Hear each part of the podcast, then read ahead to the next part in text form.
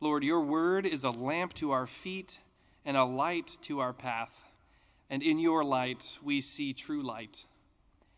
Therefore, illumine our hearts and our minds now, we pray, by the power of your Spirit, that as the scriptures are read and your word proclaimed, we might receive with joy what you have to say to us today. For we make our prayer in the name of Christ our Lord, the Word made flesh. Amen. The Old Testament text comes from the book of Psalms, chapter 36, verses 5 through 10. Your steadfast love, O Lord, extends to the heavens, your faithfulness to the clouds. Your righteousness is like the mighty mountains, your judgments are like the great deep. You save humans and animals alike, O Lord. How precious is your steadfast love, O God! All people may take refuge in the shadow of your wings.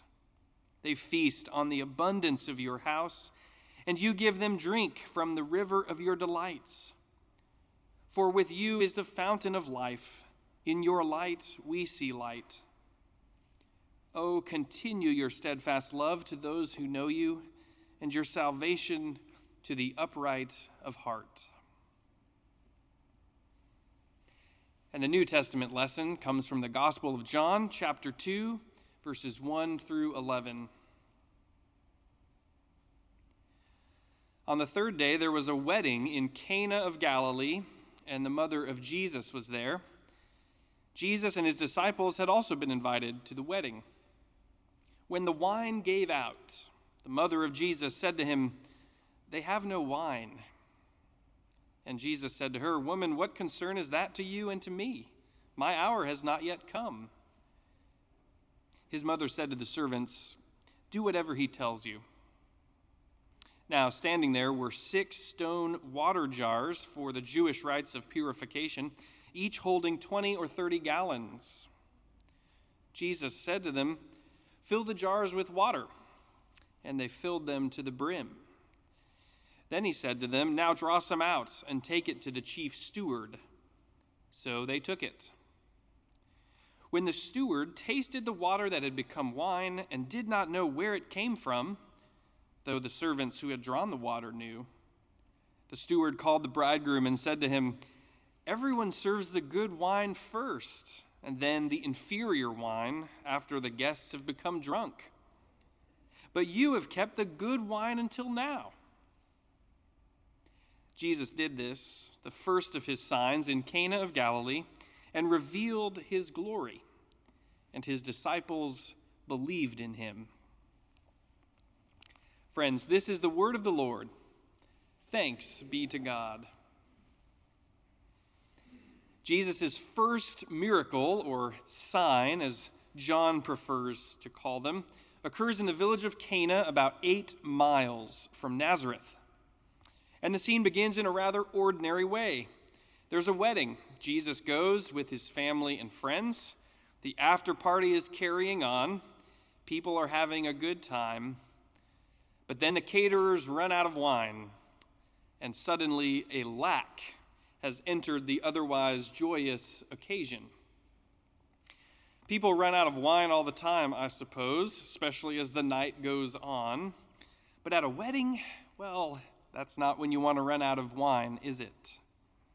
If you like to host guests, chances are you can relate to the angst that comes into this situation and invades the party. Mary must have been an empathetic person because she picks up on this deficiency first. When the wine falls short, as the Greek text comically puts it, when it begins to lack, Mary goes to Jesus and states the obvious they have no wine. Ever the model of faith, Mary shows us what to do when we become anxious about that which is lacking. Take it to the Lord. When we worry there won't be enough, when we worry that something is going to fall short, when we're stressed about whether or not a limited resource will be sufficient, we must take it to the Lord in prayer, as the old hymn goes. What a friend we have in Jesus, all our sins and grief to bear. Jesus knows our every weakness. Take it to the Lord in prayer. Many of us are wrestling with some sense of lack this year as the new year begins. The Omicron variant, inflation, shipping delays, lack of workers, our lives are out of sorts in all kinds of ways. It feels like our jars are running dry.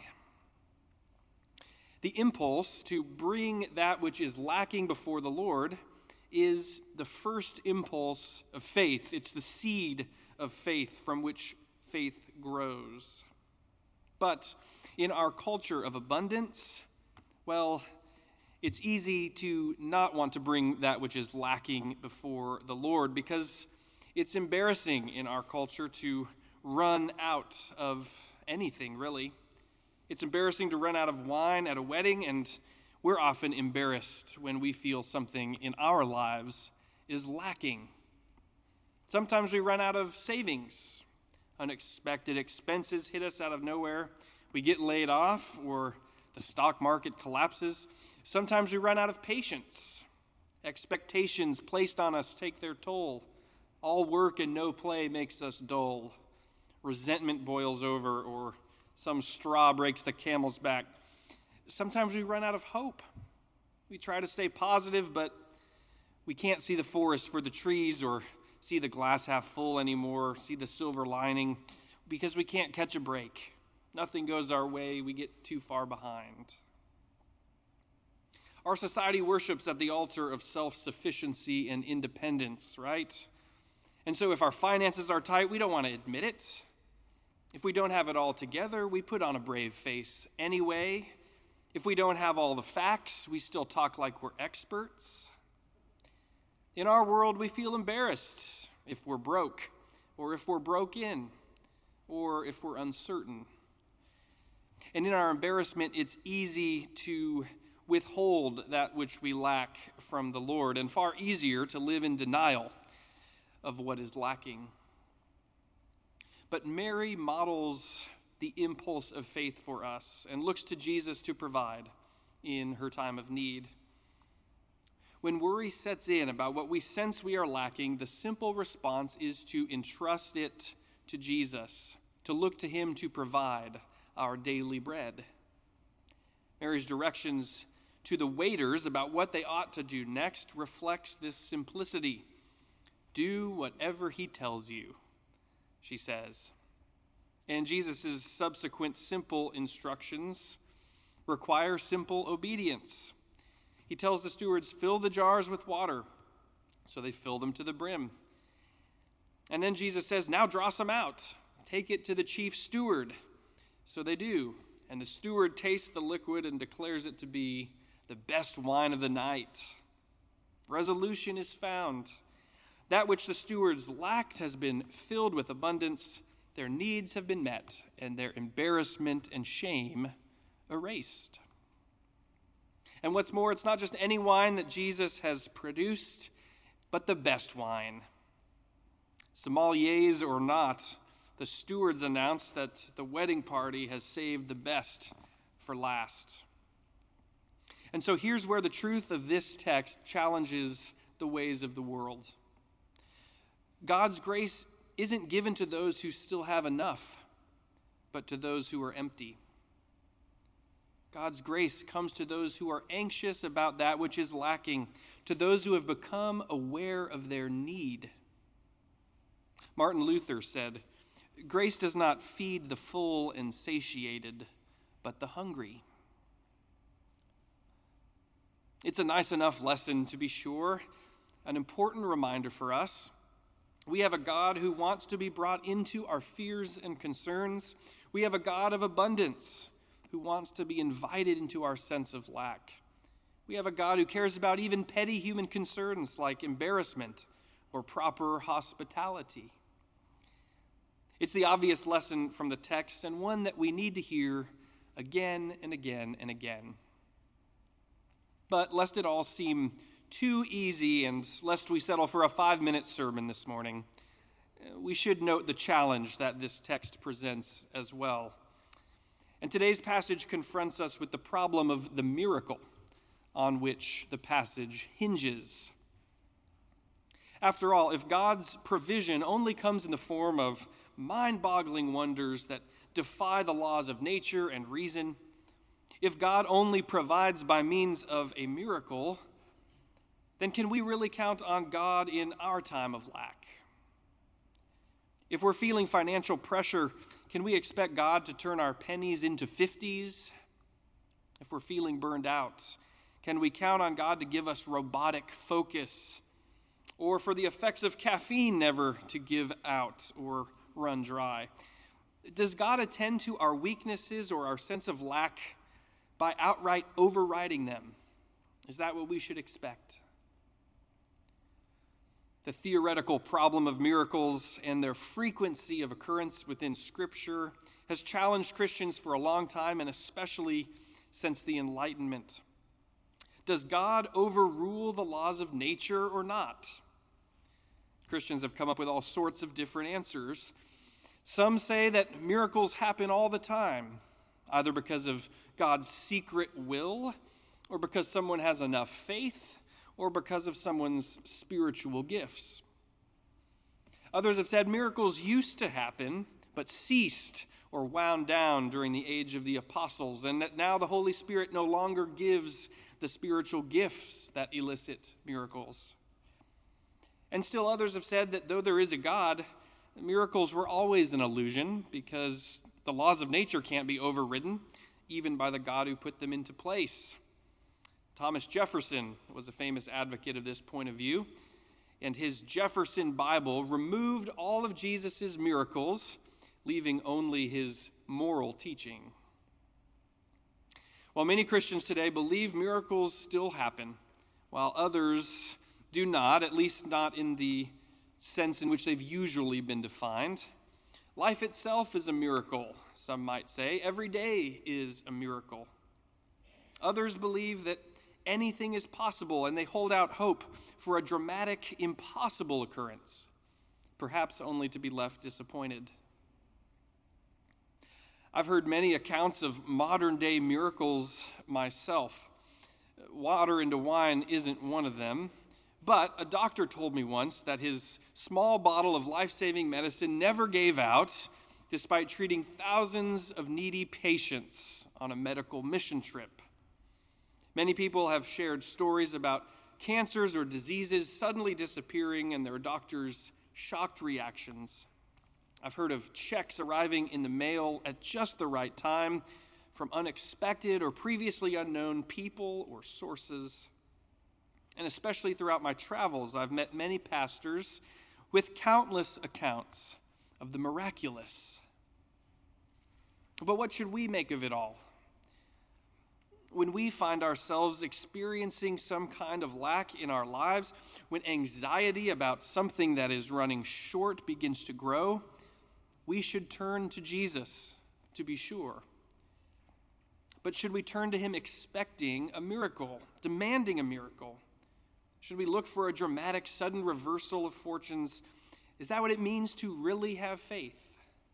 Or does it set us up for disappointment with God? Well, isn't it interesting that although Jesus performs countless miracles throughout the Gospels, he also objects when people demand he perform them before their expectant eyes. An evil and adulterous generation asks for a miraculous sign, he says to Pharisees who demand to see a miracle. And then he leaves without meeting their demand. Sometimes people want a magic show so they can marvel at a wizard they want Jesus to prove his identity, to prove that the rumors about him are true, to prove that if he performs miracles, he can perform them on demand. But instead, Jesus' miracles work to bear witness to the kingdom of God. That's his focus throughout his ministry. He doesn't conduct his ministry with a chip on his shoulder, with something to prove to everyone he meets.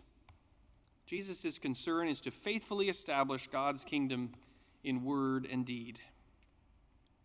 Now, I happen to believe in miracles myself, and I believe the accounts of miracles that I've heard. I have no reason not to. But I don't believe that there's a recipe or a formula for how to provoke them. There's no blueprint for miracle production, no level of faith achievement that can get you the goods. Like the wind that blows where it chooses, God's Spirit defies human control and predictability and manipulation. And yet, God's Spirit can always be counted on to provide, sometimes in unexpected, profound ways, sometimes in very subtle ways that are only discovered after the fact. Consider again the nature of the miracle in our text today. It's not eye popping or dramatic, is it?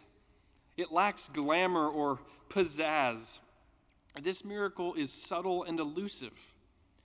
The water doesn't darken into a deep purple before the eyes of everyone celebrating this wedding, and they don't all put their faith in Christ at once. No, the guests are carrying on, seemingly oblivious to the fact that the wine has run out. Actually, no one sees the miracle happen, it's discovered after the fact. When the steward tastes the water turned wine, he doesn't exclaim, Wow, a miracle. In fact, he seems unaware that it wasn't wine all along because he asks the groom why he saved the best wine for last. Only the waiters seem aware of this miracle, a parenthetical remark that John sticks in there for us. For it was the waiters who knew that the wine had run dry to begin with. This wasn't a miracle for all eyes to see. It wasn't meant to provoke a revival or elicit shock and awe. This miracle was a subtle wink to those who had brought what was lacking before the God of abundance. Now, there's wonder in this miracle, to be sure, but the miracle works its wonder in the hearts of the already believing disciples. John describes the outcome that this sign elicits at the end of the text. Jesus did this, the first of his signs, in Cana of Galilee, and revealed his glory, and his disciples believed in him. So, in our moments of lack, when we take our anxiety before God, we shouldn't make our faith contingent upon a dramatic, earth shattering miracle. Not because such miracles don't happen, but because they don't happen all the time. They don't happen on demand. We shouldn't give God something to prove as though God owes us something. Besides, looking for a startling miracle might take our attention away from the inconspicuous ways that God sustains us in our time of lack. Somehow, as is so often true, God provides in our time of need and often in subtle ways, but always in a manner that is, in the end, somehow miraculous in its own right. So, friends, when we find ourselves lacking something, when we find ourselves in a time of need, we know that the allure of the miraculous may be tempting, it may whet our appetites. And sometimes God acts with wondrous power, and the miraculous breaks into our world. But perhaps more often, God acts with quiet wisdom, summoning us to patient obedience that trusts that there's more going on than meets the eye. There's more going on than we can put our finger on in a certain moment. And with time, because God is gracious and faithful, we just might look back and realize how miraculously we've been sustained, how God has provided in unexpected ways in our time of need. And we just might exclaim with the chief steward, Wow, God has saved the best for last. Alleluia and thanks be to God. Amen.